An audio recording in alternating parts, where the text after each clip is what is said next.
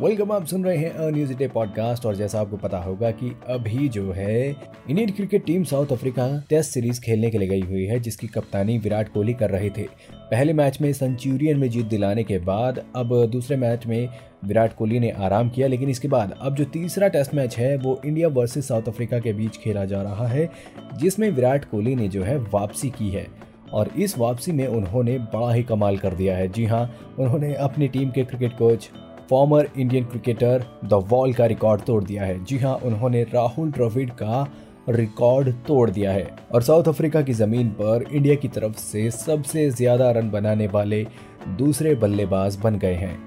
राहुल द्रविड़ ने अपने लंबे करियर के दौरान इंडिया की तरफ से साउथ अफ्रीका के अगेंस्ट साउथ अफ्रीका में खेलते हुए लगभग 624 रन बनाए थे, जिनमें बहुत सी यादगार पारियां भी रहीं। अब ऐसे में विराट कोहली ने राहुल द्रविड़ का ये रिकॉर्ड तोड़ दिया है और अब वो भारत की तरफ से दूसरे ऐसे बल्लेबाज बन गए हैं जिन्होंने साउथ अफ्रीका के खिलाफ साउथ अफ्रीका की ज़मीन पर खेलते हुए सबसे ज़्यादा रन बनाए हैं। और नंबर वन पर तो हमारे क्रिकेट के भगवान सचिन तेंदुलकर मौजूद हैं ही, जिन्होंने 1100 रन साउथ अफ्रीका की ज़मीन पर जोड़े थे।